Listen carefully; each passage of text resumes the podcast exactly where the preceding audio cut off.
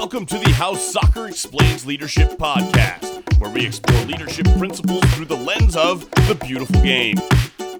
Welcome back to How Soccer Explains Leadership. Thank you so much again for being a part of the conversation. I am so grateful for each and every one of you because you're learning right alongside of me. And today we have another great guest. I can't wait for this conversation I'm going to be able to have with Cara Bradley. And Cara is a best-selling author and a podcast host. She was one of the cool things. She was named one of the 12 most powerful women in the mindfulness movement in 2020. Former competitive figure skater, first one of those on this show, and who also, folks, she performed for Rollerblade. Remember Rollerblades? They're still around, I think, but around the world in her 20s. That's really cool. Also ran track in college, had two daughters that played soccer at a very high level. She's a Soccer Resilience ambassador. If you folks remember Brad Miller early on in the podcast, she is an ambassador for Soccer Resilience. And we've been able to have a couple conversations, and just I've really enjoyed getting to know Cara. So I'm excited that we get to share this conversation with you. So Cara, how are you doing today? Oh, today I'm doing really well. Thanks. Thanks for asking. I've had a great morning, kind of doing my thing, got a couple of big projects done. So feeling ready for this conversation. Thanks for having me here. Awesome. Well, that's great, because hopefully we'll get you on your best as we're going to talk about flow. We're talking about being in the zone, all these different cool things that we use. Now we're going to hear behind the scenes of what the science of that is today. Before we get there, though, I want to just, as we always start, just really be able to share your story and how you became passionate about mental fitness, mental wellness, and athletes, and how you got to be doing what you're doing today. Yeah, well, thanks for asking.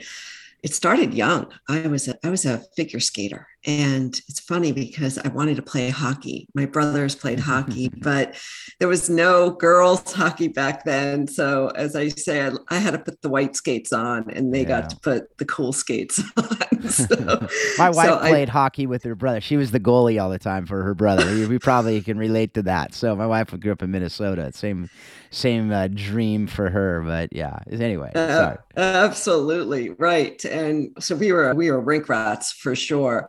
And I spent a lot of my time on the ice, and I learned at a really young age, what it felt like to be in my body. Because figure skating, there's not a whole lot of give there. I mean, if you're not on that thin edge of a thin blade, you're on your butt. So what I learned at probably like 12, we had to do something called figures back then. And figures, they're just drills, right? I mean, all athletes know that you got to spend time doing the drills.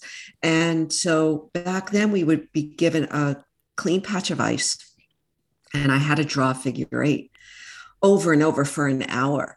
Now they don't do figures. We used to test on it. They don't do figures in the sport anymore because so many skaters hated it and really rebelled against it.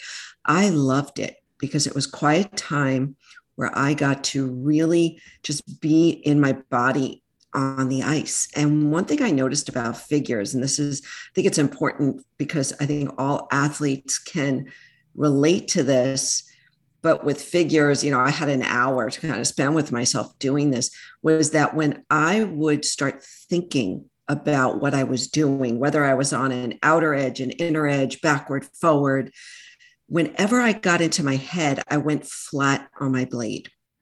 And so I couldn't perform that figure eight the way I was supposed to. And so it was like a game I played with myself back then at 12. I was like, okay, how could I not think at all for this whole circle? And so what I didn't realize I was doing was I was training my mind.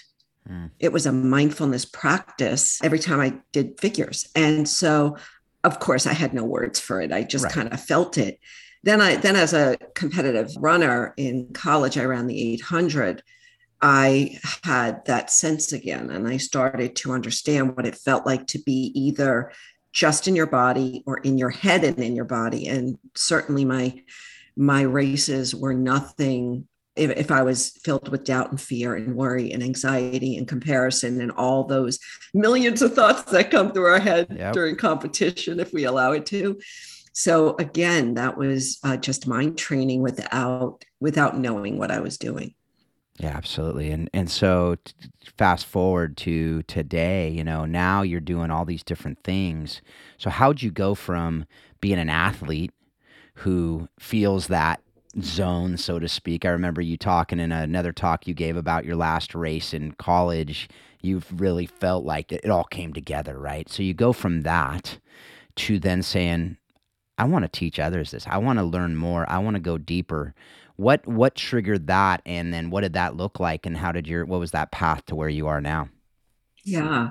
So it was my last college track race, and I had been a mediocre athlete, honestly. And a lot of it had to do with, I just, you know, it was like my upbringing. My parents were more careful with us. Mm-hmm. So didn't kind of give us that freedom to go for it. And so it was my last college track race, and I ran the race of my life. I ran it because I had nothing to lose.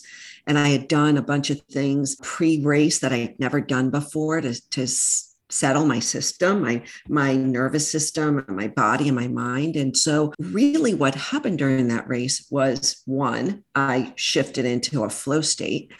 And two, I awakened the potential that I always had. And I think that's a really important point, because it really led me into everything I do now. When I finished that race, it was a playoff race, and I came in third, and my whole team was like, what just happened? And I was like, what just happened? And I knew, and I sat there on the track, and I was like, oh my God, like, why did I wait to my last race to do this? And of course I didn't know, because I didn't even know what happened to me. But what I realized then and there was that if I could learn how to train myself to access whatever I had accessed, which now we call flow, then anything I did, I would do well. Like, I knew it. And so that sent me on my journey to understand how to train the body and mind for optimal performance. And the whole awakening of potential, what I realized as well in that moment was that we all have these latent capacities, these strengths, this intelligence in us. Every single human being has this intelligence. And so I became really enamored with understanding how to awaken potential, and then how to help others do it as well. And so it's taken many different forms. I found yoga and meditation back in the early 90s, because it was really the disciplines. As an athlete, I want to be told what to do. Mm-hmm. Give me my training and I'll do it. I'm disciplined, yeah. Right? And so the yogis and the meditators had thousands of years of traction already. And so I leaned into those practices to understand how to train the body and mind.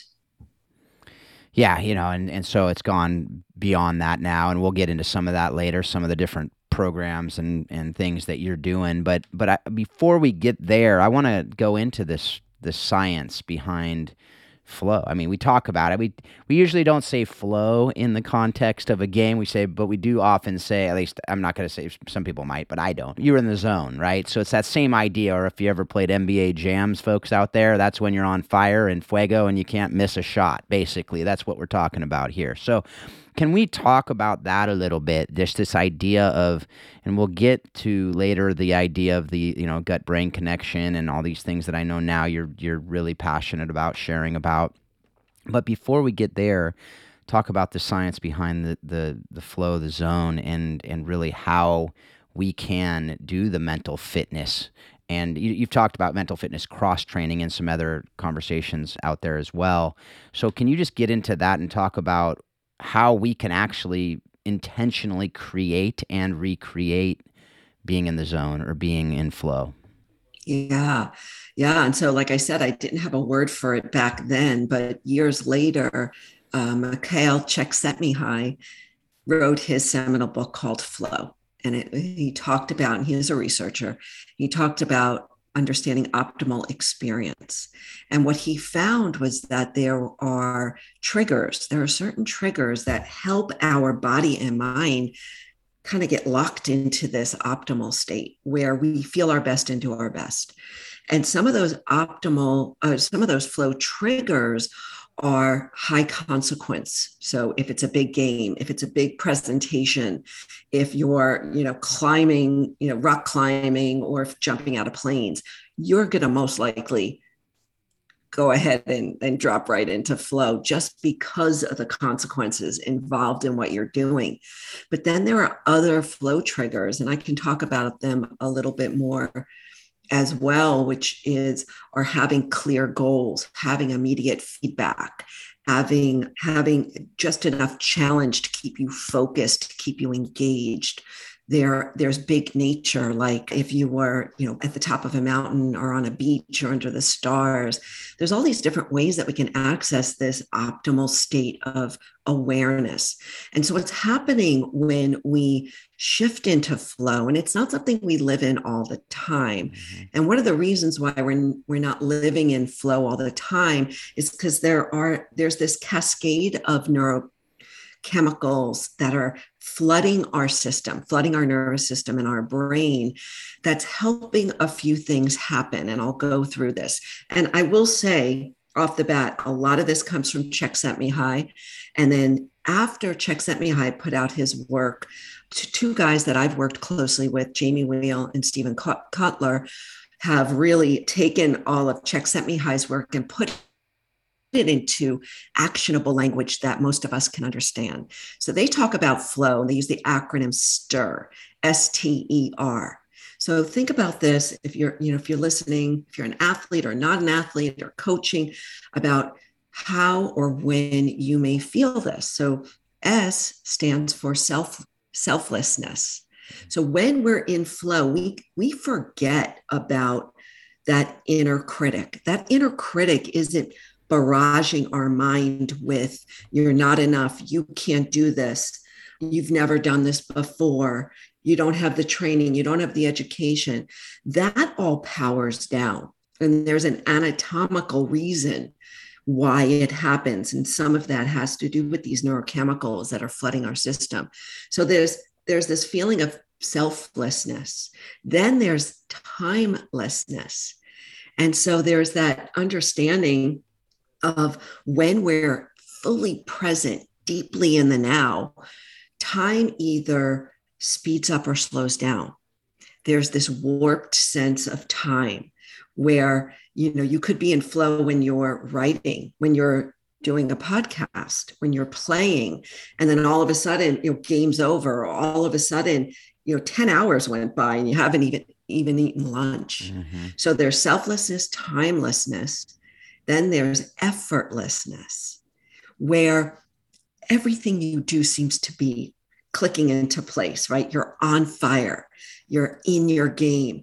You can't fail. For me, in that race, I was running. I felt like a gazelle. I remember feeling like my toes weren't even touching the track. So there's this sense of effortlessness in what you're doing. Richness is the R, the final one. And when you're in flow, when you're fully present, deeply in the now, you are in this full concentration mode and your senses light up.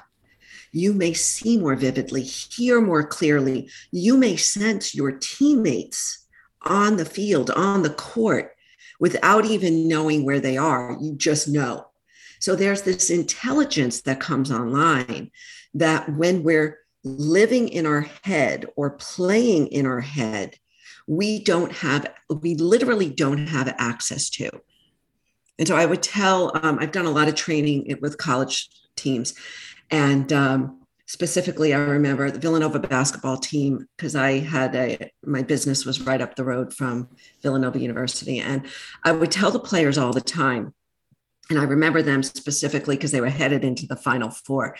And I would tell them that, if you play in your head, it is almost like a garage door, like one of those big, heavy doors closes down between your head and your body, shutting you off from this unbelievable amount of intelligence and experience that you have stored up in your body. And so as athletes, your body, your physical body is well trained. And you've got information in there from every game you played, every goal you scored, every coaching session you ever sat in on. Like, you've got that all stored there. But if you play from your head, in your mind, then that garage door doesn't give you access. When we're in flow, there is complete access to all of that intelligence. And that's why we can't fail. So it's a long-winded way of saying, remember that stir, selflessness, timelessness, effortlessness, and richness is what flow may feel like for you. So how do we get there? Good question. So you can train to know how to access flow, right? So we can't force our way into flow. In fact, Stephen Kotler often says, flow follows focus. And I think that's the easiest way to understand. When you are focused on your drill, on your pregame warm-up, on tying your boots, when you are focused, it will set up your nervous system, your whole body mind, to be able to access flow more easily. And I know in the talk you did for the Mental Health Summit that Soccer Resilience did, you talked about the cross-training that goes into it, to the importance of sleep, the importance of the mindfulness training that we're hearing about, breathing techniques, different things along those lines, and some other things. Can you talk through that quickly as well, just to give the different aspects of it before we go kind of deeper into the gut-brain connection and all that conversation that I'd like to do? Yes, absolutely. And this is, I feel like, where my sweet spot is, because I've done so much training in yoga, in meditation, in strength training, and all kinds of physical practices. And then also in the mental training, is that you can't think your way to optimal performance. There's got to be something that comes into sync. The body and mind start to synchronize so that there's this harmony, balance, and coherence when you start to play, or when you go to practice, or when you go to speak, or whatever it is you're performing. And so there are ways and things that we can do to hone that balance, to sharpen that synchronized state. And it comes down to these body-mind practices and how we cross-train to build this mental fitness, this feeling of being congruent, coherent, clear, calm, all at the same time. And so when I talk about cross-training for mental fitness, I like to talk about it that way, because most of us understand we need to cross-train for physical fitness. We can't just walk. We can't just strength train. We've got to mix it up. It's the same thing for if we want to feel mentally fit all the time. So it comes down to moving your body, right? Which is, if you're an athlete, you're doing all the time. So I don't need to go there. Mm-hmm. It comes down to mind training, mindfulness training, some type of mindset training, or a combination of both. Then, of course, there's sleep. I mean, sleep is having its heyday now. The research is there. We need 8 hours plus. We need to focus on recovery, or it's game over. Honestly, the body starts to go into stress mode, and we can't possibly perform at our best if we're in stress mode. So sleep, movement, nutrition, clean eating, mood. Our mood is affected 100% by the food that we intake. So clean. And I'm not going to tell you guys how to eat, because we all have our own thing going on there. But then there are other things, like gratitude practice, time in nature, focus on recovery. There is, just being curious about things outside of our general realm of things that we learn about, to help the mind train to take in different types of information. There's play just for the sake of play. And then there's also gut-brain optimization, which is this new field for high performers that I'm so stoked about. Yeah. Oh, and I forgot breath training. I knew there was one, breath training.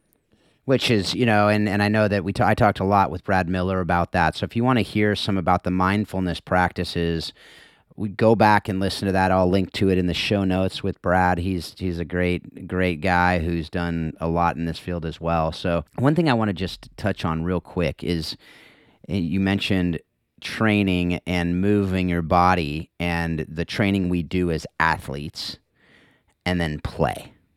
And I think today what we're seeing in youth sports especially is, and I'm going to get Dan O'Neill on, who's an exercise scientist as well, in a few episodes, but the distinction between play and the training, and why it's important to play and not just train the intense training, but to have unstructured play, and why that's important. Why is that distinction different, and why is it important to do both? Well, I think that, and I'm not a play researcher, but from the little bit that I've studied about it, there's different neurochemicals that come online. There's different ways that it fuels and feeds our sense of wellness and well-being and lightness and joy. And all of that, it adds to our mental fitness just as much as a serious training session. You know, my daughters played high level soccer. One of my daughters played Division I. They were both ODP. You know, they were kind of we were in it as a soccer family. And if there's any regret I have, because I think the training and the discipline that my girls learned from the sport really serves them now as they're in their mid 20s. But the one thing I wish they had more of was just unstructured playtime, even with their team. Like if they had more fun times, and they would work with a trainer who was really a phenomenal trainer, and he had lots of games that they played. And both girls have said, you know, I wish I had spent more time with Regan and less time traveling to tournaments. Yeah. No, and the coach of my daughter's team is talking about just having scrimmages on just fun, not even scrimmage, like not, you know, say coaches get out of the way. And just whoever wants to show up in the club on Saturday, show up at the fields. We have the fields anyway. Let's just play. And I love that idea. And, you know, my son's just, my 10-year-old, finally, I have 5 kids, and my 5th is saying, Dad, I'm going to the park. I'm like, finally, when am I? He just said, I'm going. He just hops on his scooter. We got him one of those watches. We know where he is. And he can, you know, just be home by dark. I feel like, you know, back in, you know, my childhood, which is so, so awesome. And I just love it. And, you know, you still it's a different world and all those things. But at the same time, some things have changed, but a lot of things haven't. And that's one is the kids need to just get out and goof around and be kids. And so, and we as adults need to do that too. And that's the thing is, you know, they say kids will be kids. Yeah, but we need to be playing. We need to be doing just fun and getting out into nature, like you said, just going for a walk and just goofing around and laughing. And my brother just celebrated his 50th birthday, and one of the things his kids said to him, which was super encouraging for me to hear about my brother, they said, we just went around the table and shared what we love about him, and one of his daughters said, it's, you know, you're still a kid in a lot of ways with us. You still play, you still have fun. And I love that, you know, and I hope my kids would say the same thing. I mean, cause there's that balance. You got to be a dad, you know, which is number one, but to be able to have that time to just play and laugh with your family and with your kids. So anyway, all right. So now we get to move on to what we talked about. I kind of teased this enough. Now let's get to this. And you did too as well, but this gut, hard brain connection, really how it impacts our mental and physical wellness and just, I mean, first of all, what is it? What are we talking about when we hear about microbiomes and all these things? It can be like anything else. I just had Dan Abrams on, and he can talk at a PhD level, and we can also bring it down to a, you know, what does it mean to us, and what does it look like, and how can we maximize our, you know, gut brain health and all that good stuff. Yeah. Yeah. Well, I want to say first that, you know, I've spent my whole career, my whole life understanding optimal performance, awakening human potential. How do we experience life more fully? How do we bring more joy in our lives? Like, so for me, I've gone down so many different rabbit holes. And when I learned about the new science of the gut-brain connection about 3 years ago, I knew in that moment that it was going to change everything. I just knew it. And I also knew that I could never just teach meditation, yoga, mindset training. Like I could never just teach these body-mind practices without talking about the gut-brain, because what we're learning, and the science is new, it's 5 to 6 years old. We are learning that what comes out of our gut, and what is the up way, not the down way, what is going up the gut I never said that before. But what is communicated between our gut and our brain is unquestionable at this point. When our gut is healthy, our gut microbiome, which is this ecology of bacteria and viruses and other stuff. But when our gut ecology is healthy and balanced, this signaling, and I think that the real important aspect here for you all to understand, it's the signaling. It's the communication between the gut and the brain. When that is clear and sharp, we feel mentally focused. We have mental acuity, which is mental sharpness. We have mental flexibility and agility. We feel wonderful. Our mood is better. We can focus. We can experience other people's joy. I mean, it goes on and on. When the communication between the gut and the brain, the signaling is off, like we're at 3G instead of 5G, we feel foggy. It's brain fog. That's what it is. We feel confused. We're distracted. We may not be able to hear things as well. We're not sharp. We're not flexible. We may not connect with others as well. And so what we're learning from the gut-brain connection and the gut-brain access is that starting at the root, starting at the gut, through better food, through less stress, less toxins, and if we can, less pharma, because those are the four things that will throw our gut off. If we can improve those four things, it will improve the signaling through the immune system and the nervous system. And when the signaling's improved, our mental wellness is improved. We can go from dealing with, on one side of the continuum, sadness, anxiety, depression, ADHD, and others, to mental wellness, which is feeling more like you're not like you're just normally happy and wonderful and life is good, to the optimal side of the continuum, which is where I live and teach from, which is mental fitness. So mental fitness is optimized mental wellness. And we can now understand through better food and food supplements. So we are learning about specific strains of probiotics, specific micronutrients and plant that will improve that gut-brain connection. And this is a lot of the work that I'm doing right now. And I represent a company that's really at the forefront of this all. It's going to change sports in the next 5 years because more and more people are going to recognize that this is going to be their mental edge, is the gut-brain connection. Yeah, absolutely. And, and I know I'll put that video you shared with me. If you tell me the product again. Happy Juice? That company, that the video I watched on I forget the doctor's name, but he talked about how the gut-brain connection and the gut, right bacteria in the gut causes lower depression, fatigue, tension, anger, confusion, the brain fog, and increases vigor, which, as he defined as physical energy, mental acuity, and emotional well-being. And I think this is during COVID for various reasons. We've had more depression. We've had more mental health issues. We've had more brain fog from COVID long haul, from these other things. Is this stuff that will, I know it's impossible to know exactly what's causing COVID, long COVID and all these different things, but has there been any testing with this type of study with the bacteria in the gut and as far as the COVID long haul and things like that? It's coming. It is coming. So I can't speak to it definitively, but I know that it's being tested and it's coming. And I will attest to, I had COVID and I experienced COVID brain fog. Mm-hmm. And my trajectory was much shorter. The path out of the whole COVID brain fog, which I understand for some it's weeks and months. For me, it was just a few days. And I do believe that's because of the healthy microbiome that I've been cultivating for the last couple of years. And so if you're interested, the book Mental Fitness just came out in the last year or so by Dr. Sean Talbot. He is the chief formulator for Amare Global, which is this company and he is really at the forefront of the gut-brain science when it comes to mental performance. Yeah, and he's the one in the video that you sent to me. That's right. So that's right.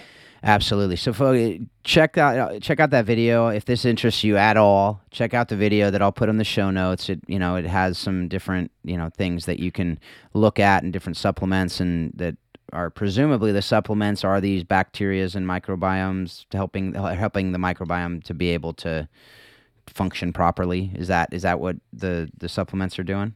That's right. And what's so interesting about where we are right now is we're getting very, very clear on the science of what exactly we can put in our gut to help us feel clearer, calmer, more confident, more agile. I mean, this is super exciting. And so what Sean will often say, and what I often say, is that mental fitness isn't all in your head. Mental performance isn't all in your head. A lot of it happens below the neck, in your gut, in your nervous system, immune system, and your heart. Yeah, and let's just be clear, though. This is a both and conversation we're having here. This isn't an either or. You're not saying like, hey, you can go out and you can, smoke, drink to your heart's content, eat like crud and take these supplements and you'll be good to go. You don't need to breathe. You don't need to sleep. It's a both and, right? You need to eat clean. You need to sleep well. You need to be doing the mental training. You need to be doing the play and all of that, and be making sure that we're getting this done too. Is that fair? 100%. Yeah. I have a cross-training grid for mental fitness. It's free. I'm happy to share it with you all. And it just lists all of those out. And you can just see in the course of a week, am I checking enough boxes? Is this a well-balanced cross-training for my mental wellness? Yeah, absolutely. And, like anything else, it's not like a guarantee that if you do all these things, you'll be mentally healthy, because you might not be honest about it. First of all, you might not understand some of the stressors that are going on. You might not have owned those stressors too, right? So I know that's a lot of part of the work that John Sarno did and Caroline Leaf with the mind brain connection and the power of the mind, so to speak. And so there's so much to this, but I love, just more we learn about the different parts of the body and how our body is this miraculous thing that works together, and nothing is by itself just doing its thing. It's all connected and interconnected. And so I think the more we learn, the more we can put these pieces together and hopefully, be able to be healthier in every way. So that's great. Yeah. So if you could share that, where can people find it? Well, they can go to my website, carabradley.net, and that'll give you all the information you need to download the cross-training grid, to get information on Amare and those protocols. And yeah, it's pretty simple. It's all there. Yeah. So we'll have that, carabradley.net. We'll have that on the show notes. If you want to just go there and click it, you can also just type it in yourself. C-A-R-A Bradley. So, so we'll have that in the, like I said, in the show notes. You can go check that out. I encourage you to do so, folks, because this is stuff that isn't just for athletes. This is for literally everyone in your family, in your life that you care about, to be able to understand all of these different things that we need to do to ensure that we can give ourselves the best chance of being mentally healthy and like you said, living in the optimal performance. We want to be able to live at our fullest at any given time. So, I think I have an idea of how you're going to answer this next question, but I want to hear from you, what is your personal why? What is that purpose statement that you live by, and how are you living it out in your life? Yeah, it is definitely to do my part to help awaken human potential. We have so much to share out there. Every single person we meet in the stores has so much to share with the world. And if we were all in the process of awakening those dormant, latent capacities, then I believe our world would be a happier place. So that is without a doubt my why. And I live it every day because I am a continued student and learning all the time. Yeah, I can tell that just a little. I've gotten to know you, that you are a learner, which I am too, which is why I think we've connected on that for sure. All right, so now you're learning something a little new than you probably have ever before, where recently you've intentionally become house free, and I think I saw you say that. It's probably to make sure people know you're not homeless, but you've gone house free and just have a lot less stuff now. What have you learned in that? Well, first of all, what am I talking about there? And then what have you learned in that process and in that journey that you're on? Yeah, and it's a temporary journey. It's not forever, but my husband and I sold our yoga and meditation business in the Philadelphia area right before COVID. And we decided we had been at it for 16 years and had to be there all the time. So we decided we didn't want to have to be anywhere.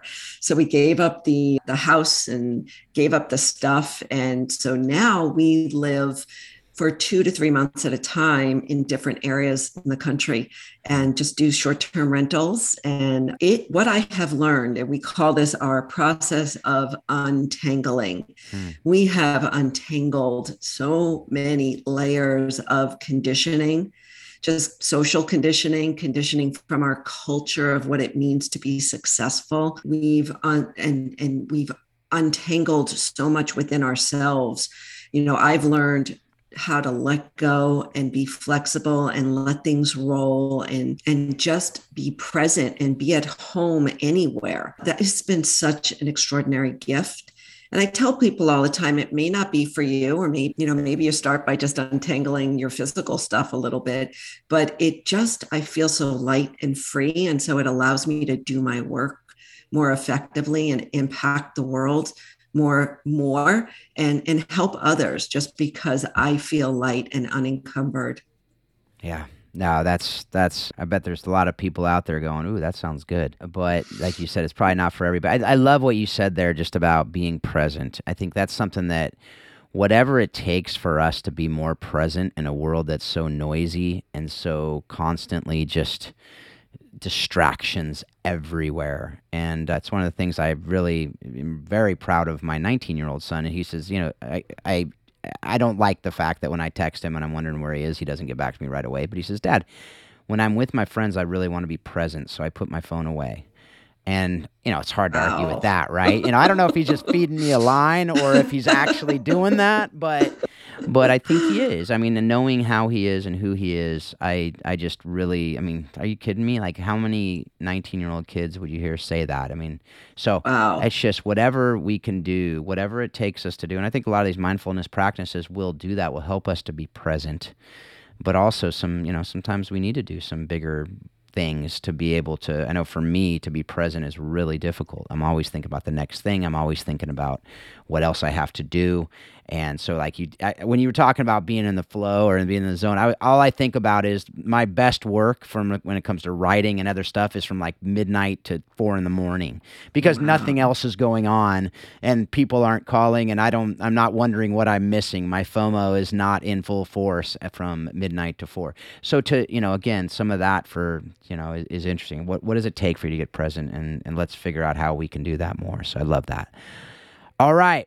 So before we get into our last two questions that we ask everybody, can you just briefly share? I know you mentioned your website, so folks, you can go there to learn about all these different things. But I know you have a best-selling book, as I mentioned early on. You also have a podcast, and you're creating something for Soccer Resilience too. So can you just share the few different products, few different things that you have that can help our audience in these different areas that we've talked about today? Yeah. Well, thank you for that opportunity. My book is called On the Verge, Wake Up, Show Up, and Shine. And it really is about living in your natural state of clear mind, bright body, and open heart. So it's about how to be present. But I talk a lot about my work with sports teams in the book as well, and my experience as an athlete. So how do we wake up, show up, and shine every day? And really it comes down to being as present as often, as much as possible. Mm-hmm. And my podcast is called On the Verge as well. And that is a daily podcast. I go Monday through Friday. They're short 6 to 8 minute snippets and tips, mental fitness tips, stories, inspirations, motivations. I get into flow when I record those. I absolutely love it. I'm like right there at the edge of my seat whenever I'm recording. So you can check that out as well. And the work that I'm doing with Amare and with the Mental Wellness Company is to partner with different organizations to help to educate different populations on gut, brain, mental wellness. And because I think that at this point in our mental wellness or mental health pandemic, there are just way too many people suffering. And so we need to offer natural solutions for people, to kids, especially kids, for kids and anybody else that may be feeling like they're languishing or depressed or having, you know, a lot of anxiety, to improve their mental wellness and to hopefully experience mental fitness.